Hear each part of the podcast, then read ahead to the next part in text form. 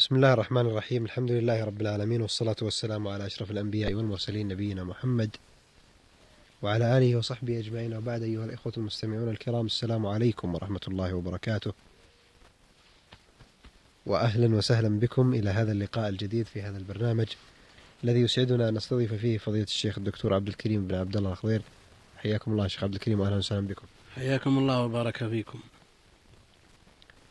أيها الإخوة المستمعون الكرام، كان من هدي النبي صلى الله عليه وسلم الاعتكاف في العشر الأواخر، وفي هذه العشر التي نسأل الله تبارك وتعالى أن يوفقنا فيها العمل الصالح يحسن الحديث حول هذه السنة وهذا الهدي النبوي. فضيلة الشيخ، لو تطرقتم لحكم الاعتكاف وكيف كان هديه صلى الله عليه وسلم وما يتعلق بهذه المسألة. الحمد لله رب العالمين، وصلى الله وسلم وبارك على عبده ورسوله نبينا محمد وعلى آله وصحبه أجمعين. يقول ابن القيم رحمه الله تعالى: فصل في هديه صلى الله عليه وسلم في الاعتكاف. لما كان صلاح القلب واستقامته على طريق سيره إلى الله تعالى متوقفا على جمعيته على الله ولم شعثه بإقباله بالكلية على الله تعالى، فإن شعث القلب لا يلمه إلا الإقبال على الله تعالى. وكان فضول الطعام والشراب وفضول مخالطة الأنام وفضول الكلام وفضول المنام مما يزيده شعثا ويشتته في كل واد ويقطعه عن سيره إلى الله تعالى أو يضعفه أو يعوقه ويوقفه، اقتضت رحمة العزيز الرحيم بعباده أن شرع لهم من الصوم ما يذهب فضول الطعام والشراب ويستفرغ من القلب أخلاط الشهوات المعوقة له عن سيره إلى الله تعالى، وشرعه بقدر المصلحة بحيث ينتفع به العبد في دنياه وأخراه ولا يضره ولا يقطعه عن مصالحه العاجلة والآجلة.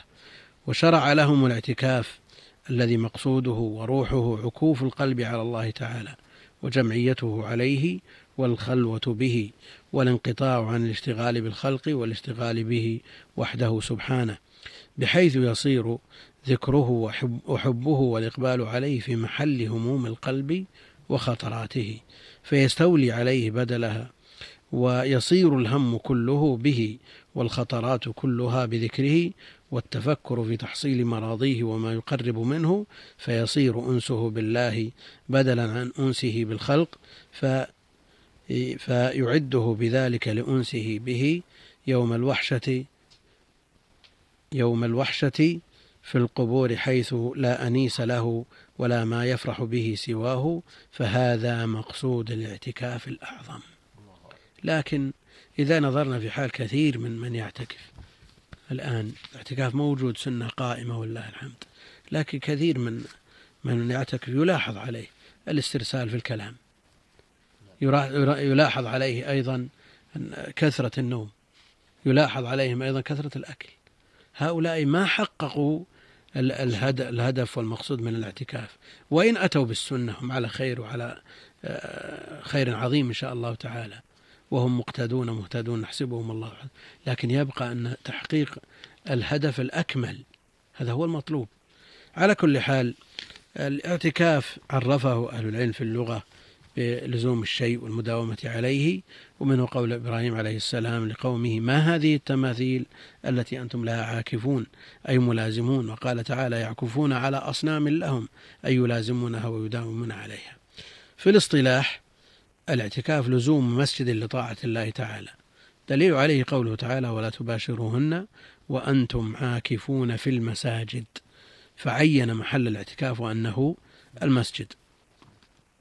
يدخل في طاعة الله الصلاة، لزوم مسجد لطاعة الله، الصلاة والذكر والتلاوة.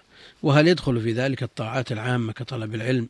ولا شك أن طلب العلم طاعة، لكن الاعتكاف إنما يكون في الطاعات الخاصة، العبادات الخاصة.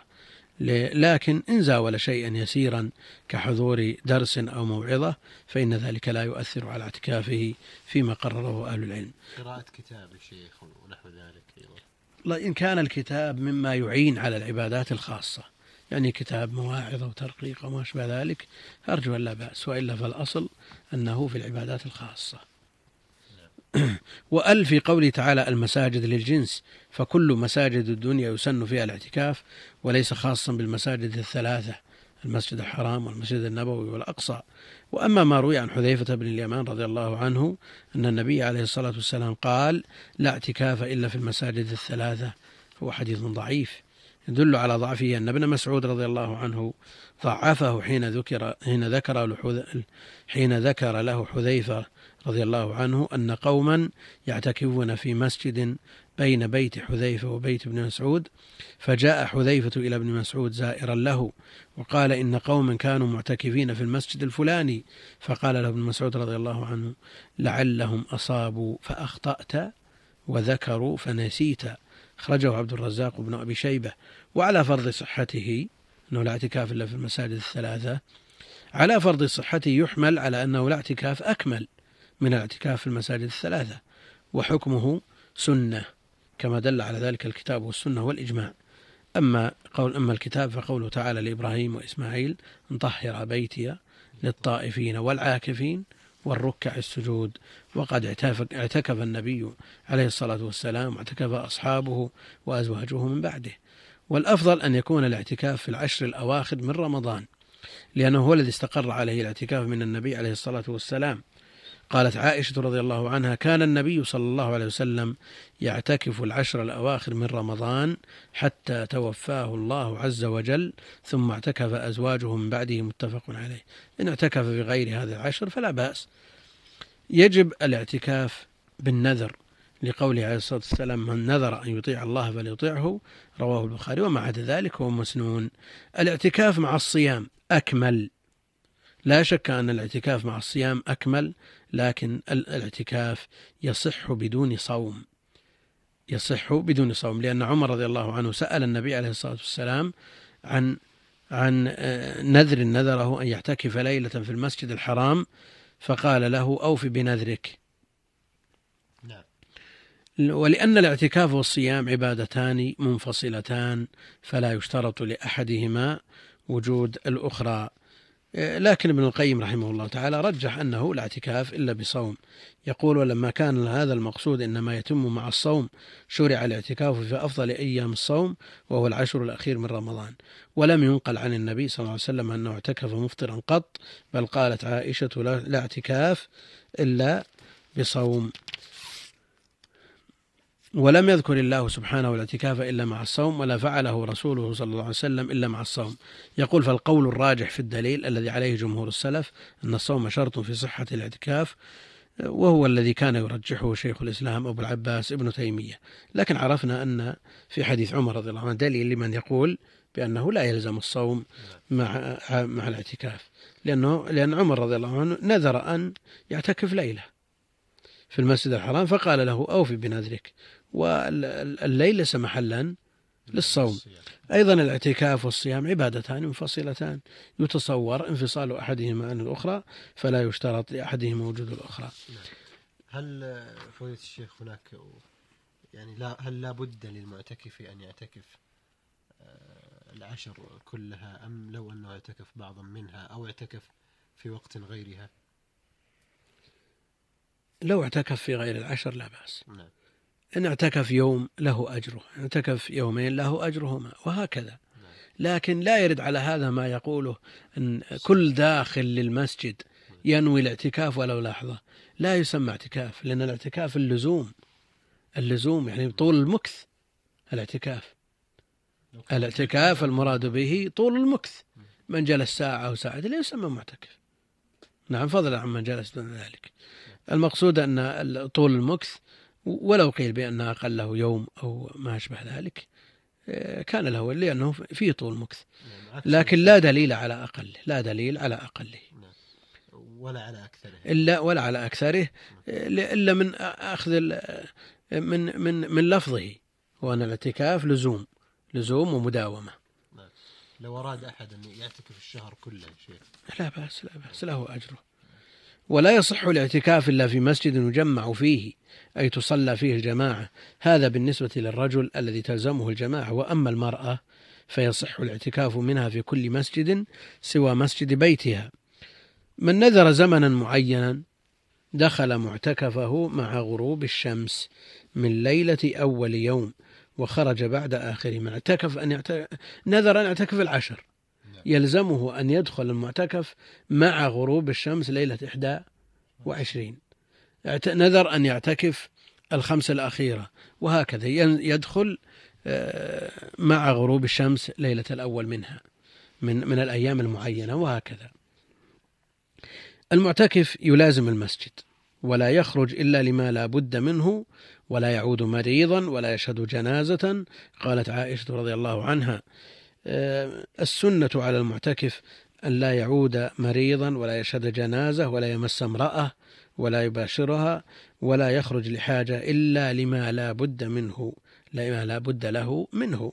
رواه أبو داود. قال ابن حجر في البلوغ: ولا بأس برجاله إلا أن الراجح وقف آخره، ولا يخرج إلا لما لا بد منه. لا بد منه ما يحتاج إلى استثناء، نعم، مثل قضاء الحاجة ومثل الوضوء ومثل الأكل والشرب إذا منع ذلك في المسجد، إذا منع الأكل والشرب في المسجد لا بد منه، فهذا مستثنى. أيضا الوضوء مستثنى شرعا.